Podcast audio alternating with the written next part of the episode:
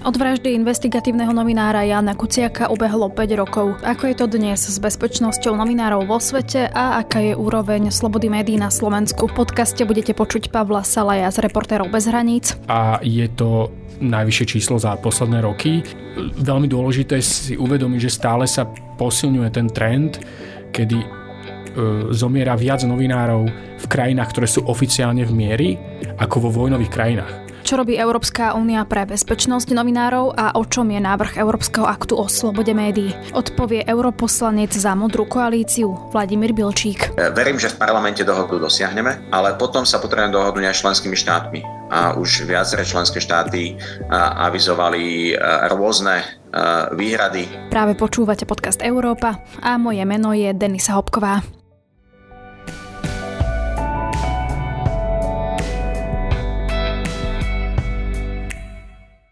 Valentínska srdcovka pomáha deťom aj tento rok. Pošlite aj vy darcovskú SMS s textom srdce na číslo 871. Celá hodnota SMS, teda 5 eur, bude pripísaná na konto projektu Srdce pre deti.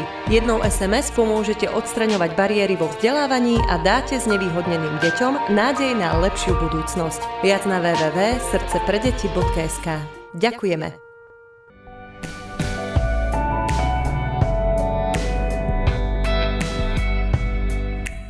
Štúdiu momentálne vítam Pavla Salaja z Reportérov bez hraníc a témou bude o sloboda médií a bezpečnosť novinárov. Dobrý deň.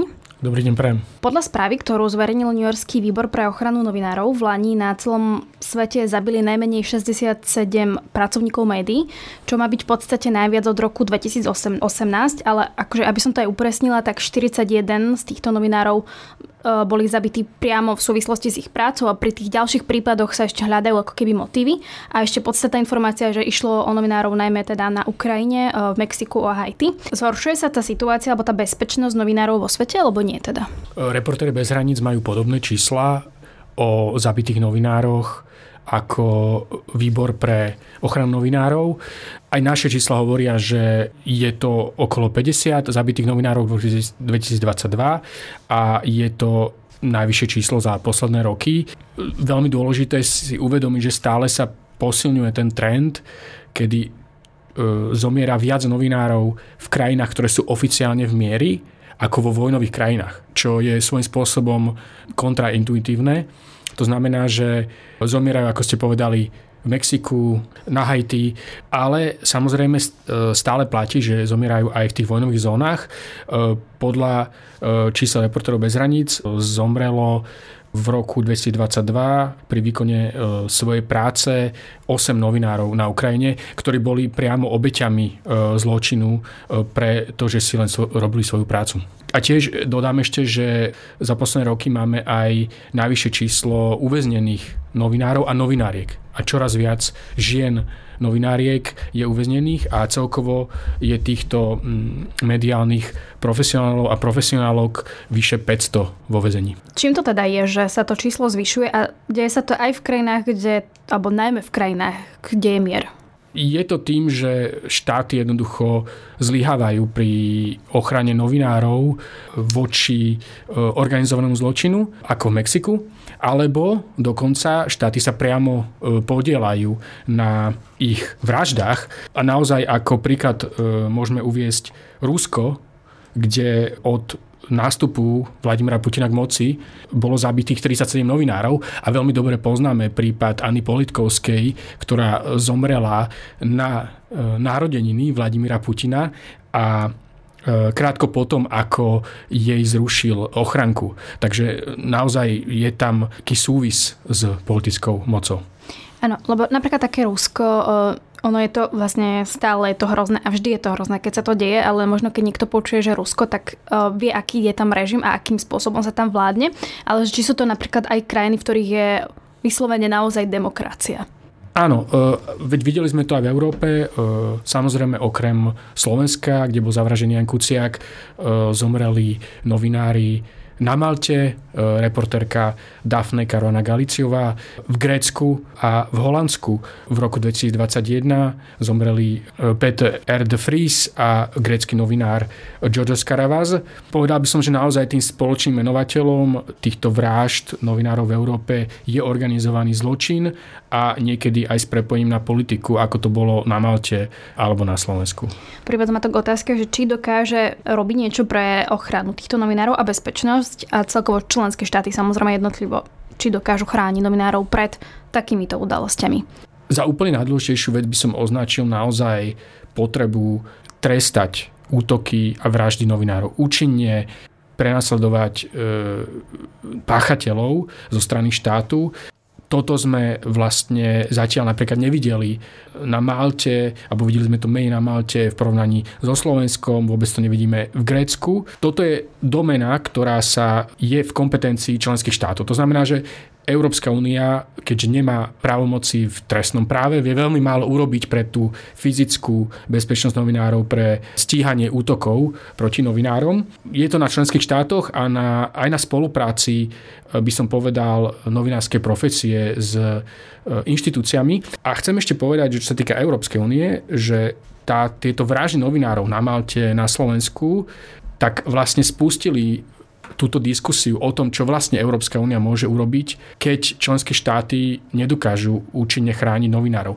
Ale treba povedať, že do tej diskusie vlastne prispelo aj to manipulovanie s verejnoprávnymi médiami v Maďarsku či Polsku, alebo neoprávnené špehovanie novinárov, napríklad Grécku. A to sa veľmi silne odráža práve v tom návrhu Európskej legislatívy o slobode tlače. Ešte pred ním Európska komisia vydala aj odporúčania o bezpečnosti novinárov, ale presne na tomto vidíme, že to sú iba odporúčania, pretože naozaj nemá tu právomoc e, v trestnom práve. E, a takisto vydala odporúčania a legislatívny návrh proti šikanozným, šikanozným žalobám, e, ktoré, ktorý sa teraz prejednáva. Vy ste to spájali s tým organizovaným zločinom.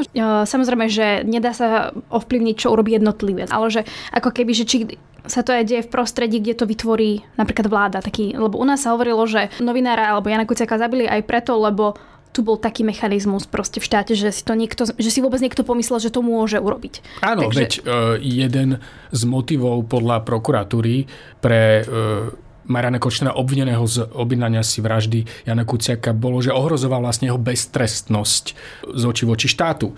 Takže samozrejme, že vlády, štát vytvára akési podmienky pre rešpektovanie právneho štátu, kde poukazovanie novinárov na nezákonné správanie je reálne vyšetrované a stíhané, alebo e, naopak e, potlača vláda e, a samotný štát demokratické princípy, princípy právneho štátu a potom tí, ktorí na to poukazujú, čo sú vlastne tí, po, tí poslovia, tak sú obeťami útokov alebo vražd. A, a Európska komisia, Európska únia sa snaží takými mekými nástrojmi vlastne tie vlády ako keby dotlačiť k rešpektovaniu právneho štátu, či už sú to správy s odporúčaniami, alebo by som povedal takéto pretraktovanie týchto, týchto vlád na Európskej rade, respektíve v Rade Európskej únie, ale zatiaľ sa naozaj ne, nedokázal odhodlať k nejakým účinným e, sankciám, veď o Maďarsku e, sa už dlhé roky diskutuje a, a stále sa iba diskutuje. V ktorých krajinách sa cítia novinári najbezpečnejšie? Napríklad, že je tam to prostredie naozaj dobré. Ak sa pozriete na svetový rebeček slobody tlače, reporterov bez hraníc, tak dlhodobo sú na popredných miestach Norsko, Švédsko, Dánsko, severské krajiny. E, v roku 2022 sa do tej desiatky prvýkrát dostala aj jedna bývalá postkomunistická krajina, Estonsko. V týchto krajinách jednoducho nie len, že je silná tradícia hlavne v tých severských, ochrany slobody tlače a nie len, že, že vlády, štát nezasahujú negatívne do práce novinárov alebo neprenasadujú ich, ale stále hľadajú nové spôsoby, ako chrániť novinárov, ako chrániť slobodu tlače a takisto v zahraničí. Švedsko, ale takisto napríklad aj Holandsko sú veľmi známe podporovaním e, takýchto iniciatív napokon aj na Slovensku alebo inde, inde v Európe.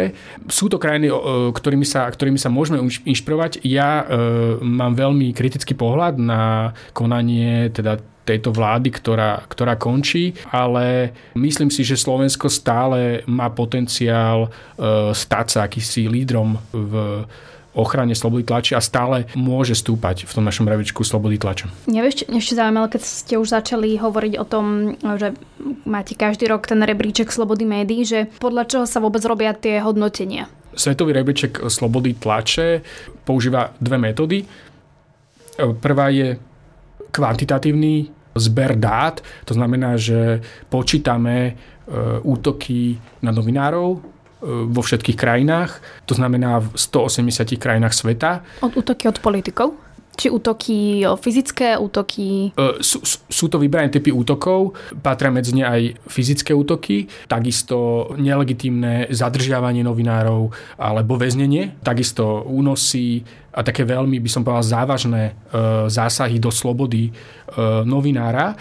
A potom napríklad tie, tie verbálne útoky, by som povedal, vieme oveľa lepšie zmerať tou kvalitatívnou metodou. A tá kvalitatívna metóda pozostáva e, z vyplňania dotazníkov, to znamená, že v každej krajine máme panel mediálnych expertov, novinárov, akademikov, ktorí nie sú napojení na, na politické strany alebo na štát, ktorí vyplňajú veľmi komplexný, vyše 100 otázkový dotazník. E, a to je naozaj taký, by som povedal, teplomer tej slobody tlače, kde sa veľmi dobre odráža aj tá klíma a napríklad aj tie súvisiace verbálne útoky na novinárov. A vlastne na základe týchto dvoch metód každá krajina má nejaké skóre a na základe toho skóre potom zoradíme jednotlivé krajiny a Slovensko dnes je na, na 27. mieste, e, napríklad Česká republika je na 20. Maďarsko, Polsko sú oveľa nižšie a e, úplne na konci rebríčka v Európskej únii je Grécko a na vrchole sú tie severské krajiny s Norskom na prvom mieste. Áno, najhoršie je Grécko, Bulharsko, Maďarsko, Malta a Polsko. Čo vlastne, e, keby možno viete približiť ľuďom, čo prežívajú novinári v týchto krajinách?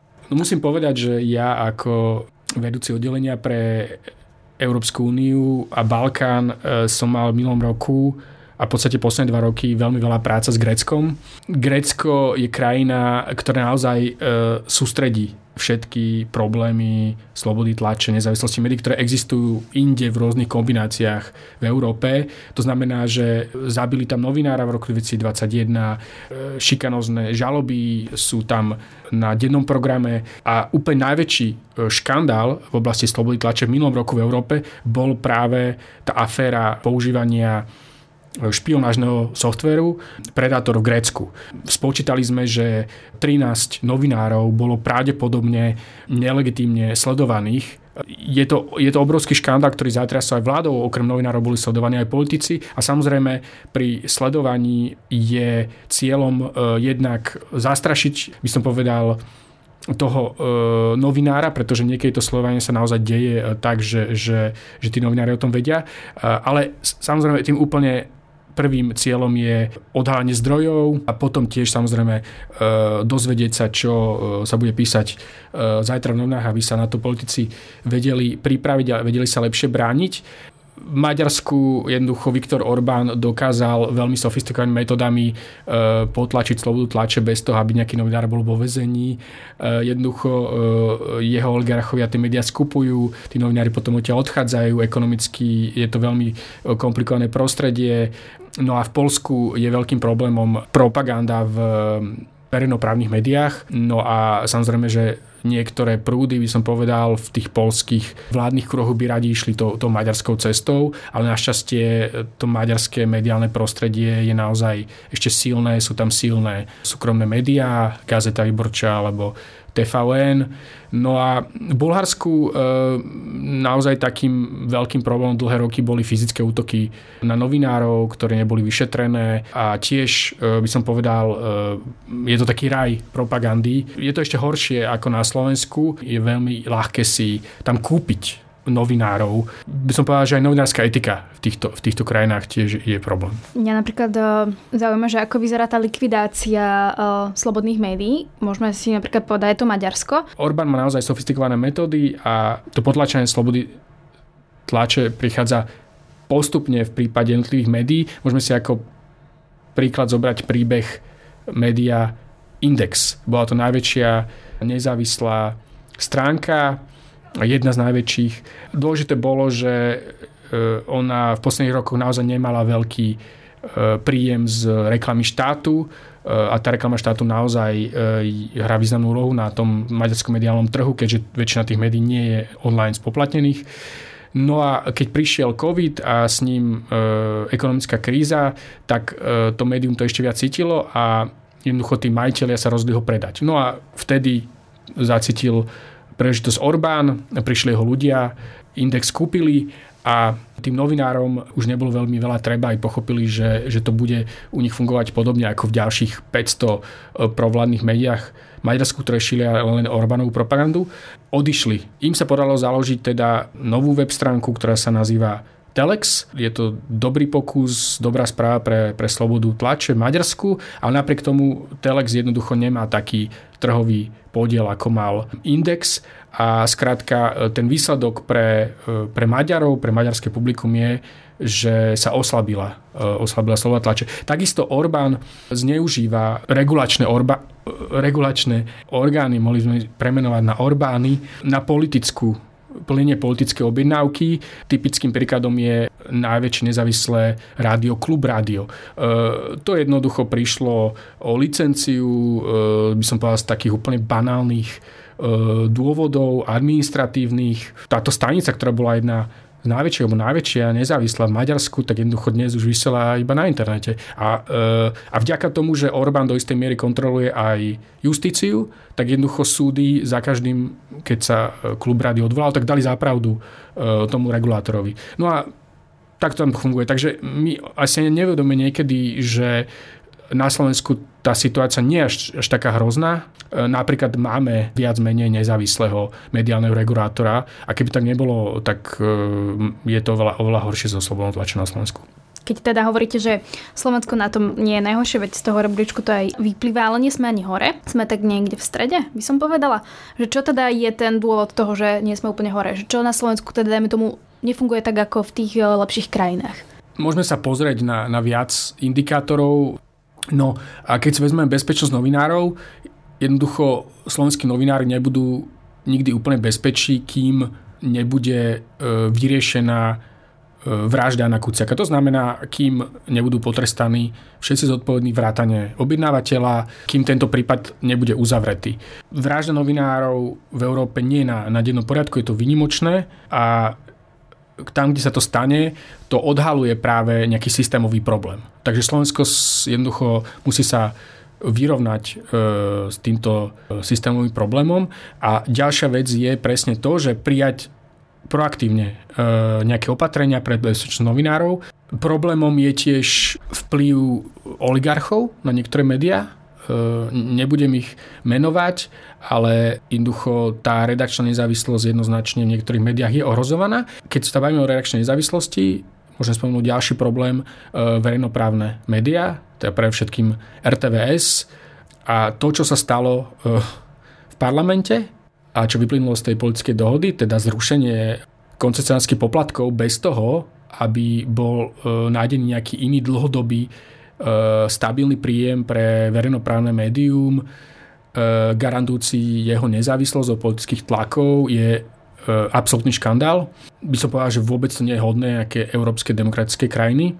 No, tiež môžem spomenúť e, e, verbálne útoky, e, veď bohužiaľ na Slovensku už sme si museli takmer zvyknúť e, na tieto útoky a je naozaj smutné, že prichádzajú z toho vládneho tábora, predovšetkým od Igora Matoviča, a naozaj vytvárajú uh, jednoducho veľmi zlú klímu pre novinárov.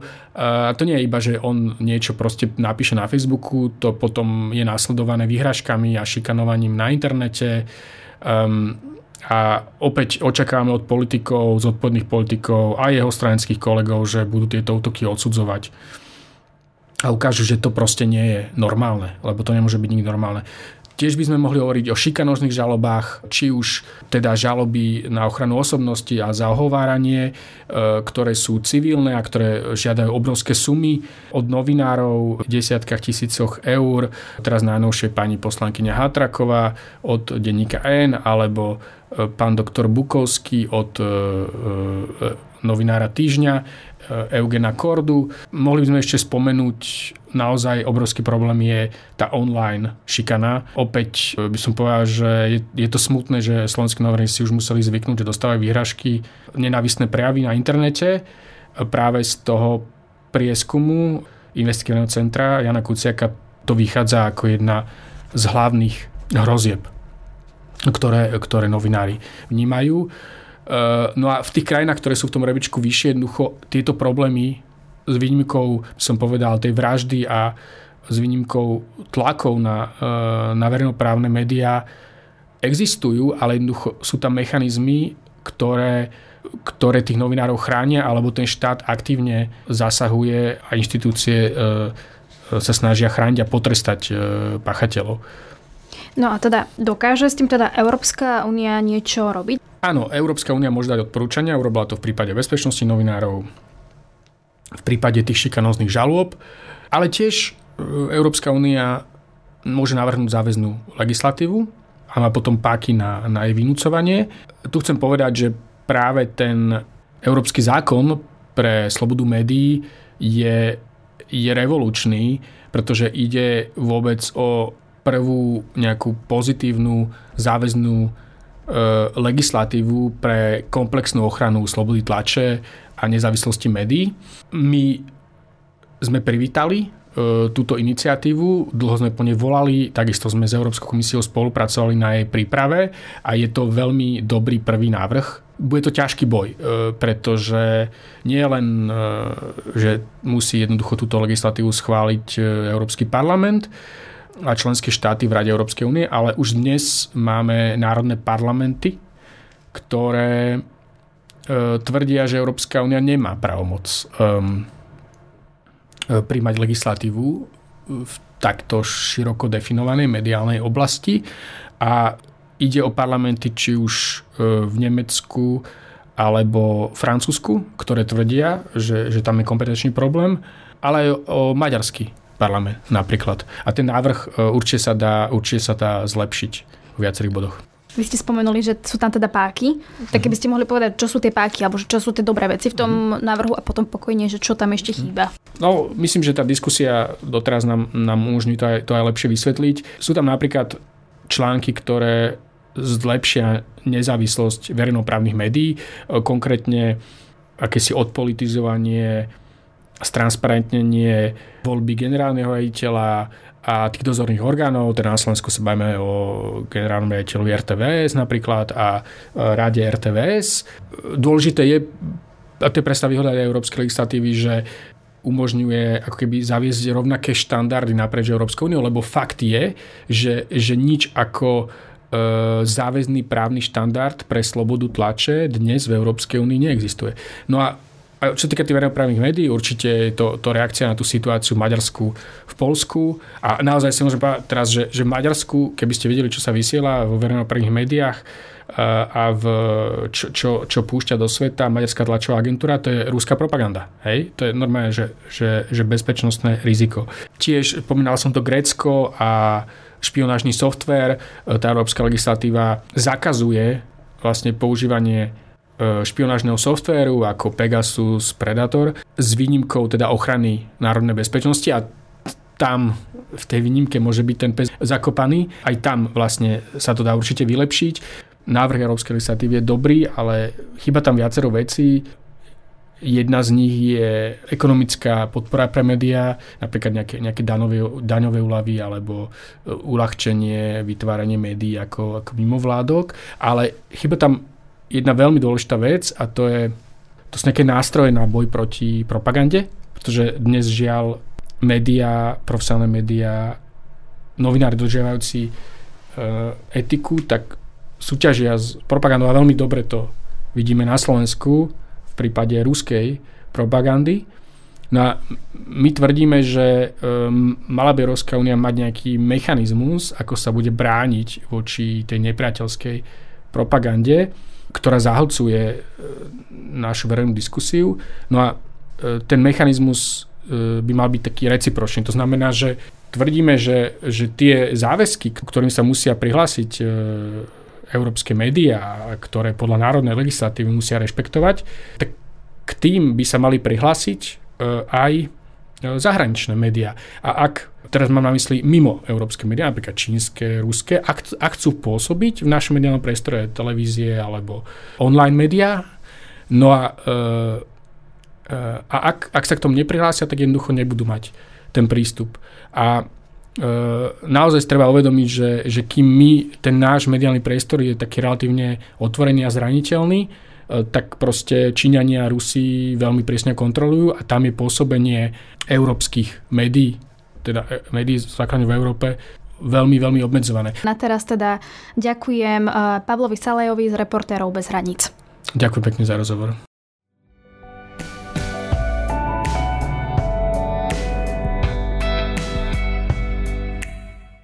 Čo ešte obsahuje návrh európskej legislatívy o slobode médií a má šancu na úspech. Pokračuje europoslanec za modrú koalíciu Vladimír Bilčík, ktorý bude tieňovým spravodajcom tohto návrhu. Naozaj sme presvedčení o tom, že potrebujeme posilniť eh, ochranu eh, novinárov, potrebujeme eh, posilniť aj európsku legislatívu e, v súvislosti e, s fungovaním mediálneho priestoru, zvlášť čo sa týka verejnoprávnych médií, tak aby tie verejnoprávne médiá mali um, silné postavenie na tom mediálnom trhu, aby naozaj plnili tie pos- to, poslanie, ktoré majú zo zákona v členských štátoch, aby mali garantované financovanie a aby mali garantovanú nezávislosť.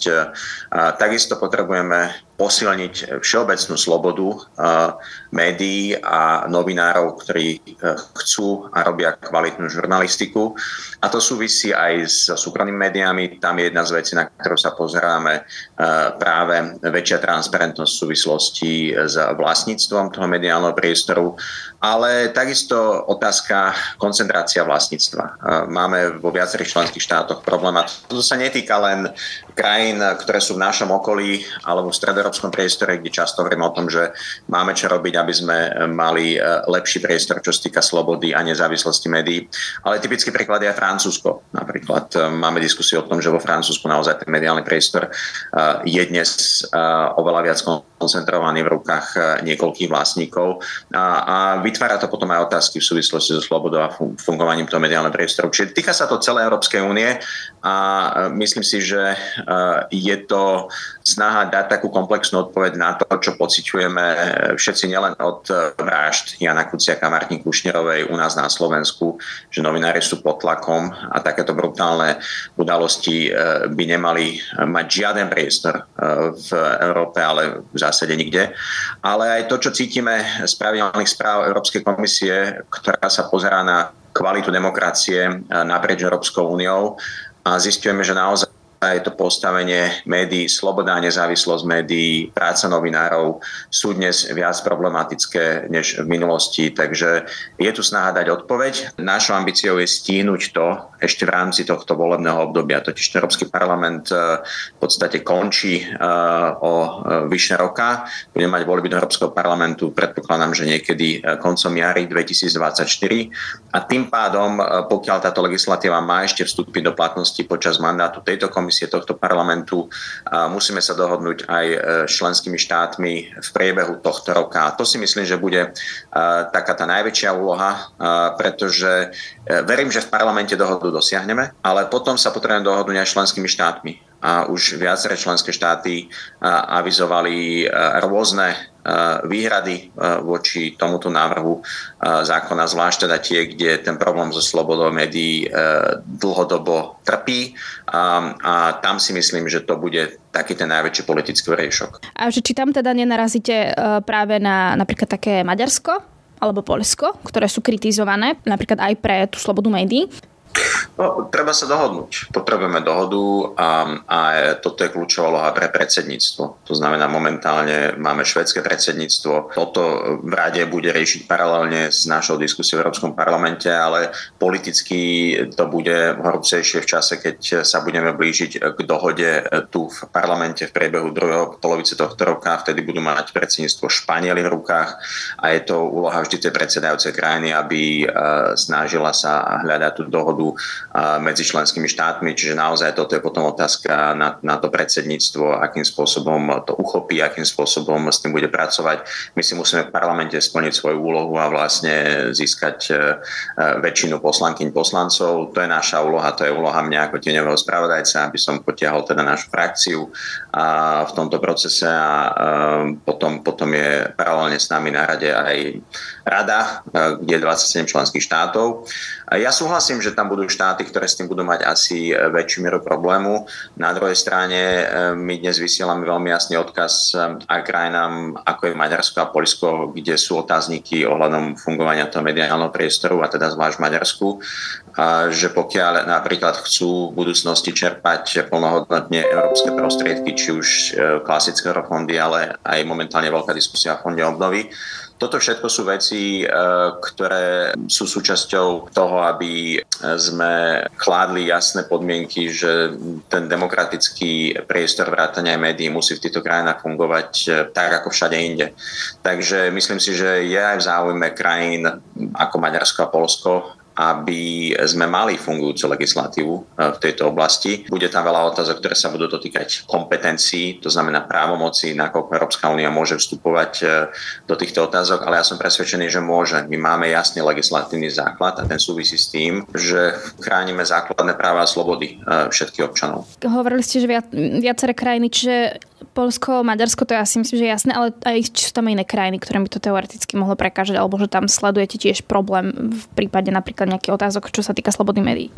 Takto, ono to je mm, dnes problém naprieč mm, celou Európskou úniou. Treba si len pozrieť pravidelné správy Európskej komisie o stave právneho štátu. A, a ja som spomínal napríklad to Francúzsko. My sme mali tento týždeň aj tu v Štrásburgu diskusiu so štátnou tajomničkou Francúzska pre európske záležitosti a veľmi otvorená debata to bola za zatvorenými dverami, čiže nemôžem z nej vynášať detaily, ale toto bola jedna z tém, o ktorej sme sa bavili a je verejne známe, že napríklad e, Francúzi tiež sa rozhodli e, podobne ako na Slovensku zrušiť koncesionárske poplatky a snažia sa aj nahradiť niečím iným, čiže je to veľmi taká živá diskusia a mimochodom aj diskusia, ktorá sa dotýka e, Slovenska. To nie je len o stredoeurópskom priestore. A takisto tá koncentrácia vlastníctva toho mediálneho priestoru. Podľa mňa je veľmi dôležité, aby ľudia vedeli, keď um, um, sa objaví nejaké médium na trhu, že kto vlastne to médium platí kto za ním stojí, kto platí tých novinárov, ktorí píšu v tomto médiu. Jednoducho novinár z povahy vecí musí byť slobodný, nezávislý. Týka sa to aj takých vecí, ako sú kontrakty. To znamená, novinár, novinárka, keď niekde funguje, tak by mala byť plnohodnotne zamestnaná, aby ju ten zamestnávateľ zo dňa na deň, na deň nemohol vyhodiť a, a poslať na ulicu, lebo ak to môže robiť, tak potom samozrejme môže aj diktovať, čo ten dotyčný alebo dotyčná má písať. A toto všetko sú veci, ktoré chceme podchytiť v tejto legislatíve a zároveň podchytiť e, vôbec e, systém ochrany novinárov. E, treba povedať, že tie útoky voči novinárom to nie sú ojedinálne záležitosť okrem vraždy Jana Kuciaka, Martiny Kušnerovej a opäť pripomeniem teraz tých 5 rokov od tejto tragickej udalosti sme tu mali aj brutálnu vraždu Dafne Karovna Galiciovej v 2017 roku. Aj z tohto dôvodu vlastne sme sa tejto otázke a doteraz sa jej venujeme tu v Európskom parlamente a my chceme dosiahnuť to, aby naozaj v prípade, že novinári sú terčom útoku, bolo spravodlivosti učinené zadosť. Čiže Čiže je to komplexná legislatíva, ktorá má toto celé podchytiť a v neposlednom rade ten mediálny priestor sa mení. Máme nové technológie, máme online priestor. Čiže opäť bude to aj diskusia o tom, čo vlastne je dnes tým médium, ktoré, ktoré funguje pre spravodajstvo, investigatívu. Podcasty sme ich z rokov nemali, teraz ich bežne nahrávame a, a myslím si, že je dôležité, aby sme to mali podchytené spoločne v jednom európskom rámcovom zákone. Toto celé bude skôr možno budú nejaké odporúčania, alebo ako by to asi malo vyzerať, ale že asi teda tam nebudú uh, striktne určené veci, ktoré musia členské krajiny dodržiavať, alebo? Takto, v niektorých veciach e, to bude priamejšie a my aj teraz presne diskutujeme o tom, pretože je to otázka aj ďalej právomocí. Sú veci, ktoré my v tej legislatíve môžeme horizontálne tak prierezovo podchytiť, ale ten konkrétny model je na tom ktorom členskom štáte. Čiže určite že tam budú jasné princípy. A ja sa len vrátim k tej redakčnej nezávislosti. Um, a opäť dám konkrétny príklad, že sme nebavili abstraktne zo Slovenska. Uh, Slovensko je momentálne jednou z dvoch krajín Európskej únie, kde ešte stále šéf verejnoprávneho média RTVS je volený v parlamente politikmi. Čiže toto je taký príklad toho, kde si myslím, že takáto legislatíva môže pomôcť e, posunúť veci aj v krajine ako je Slovensko, e, pretože už dlho tu máme diskusiu o tom, kto by vlastne mal rozhodovať o šéfovi RTVS a pokiaľ to rozhodnutie sa deje na pôdorise parlamentu, tak e, ťažko hovoriť o tom, že toto nie je politická nominácia, ťažko potom aj hovoriť o tom, že tie politické vplyvy sa nepremietajú nejakým spôsobom aj do tej redakčnej práce. Tu sú rôzne rôzne modely, ktoré fungujú v iných členských štátoch, kde sú nezávislé telesa, ktoré vlastne rozhodujú o tom, kto vedie to verejnoprávne médium. Takže áno, ide e, o princípy, ktoré by sa mali zakotviť a to, čo je dôležité, je, že výsledkom bude európsky zákon európska legislatíva. A tým pádom, pokiaľ tie princípy budú dlhodobo porušované, respektíve spochybňované, tak Európska komisia, európske inštitúcie, vrátane aj naše, ako Európsky parlament a v konečnom dôsledku Európsky súdny dvor sa môžu, sa v budúcnosti budú môcť stať súčasťou riešenia aj nejakých tých akutných problémov. Čiže je to snaha naozaj podchytiť tieto princípy horizontálne v rámci Európskej únie tak, aby novinári vlastne mali mali väčšiu oporu e, nielen v domácej legislatíve, ale aj v európskej legislatíve.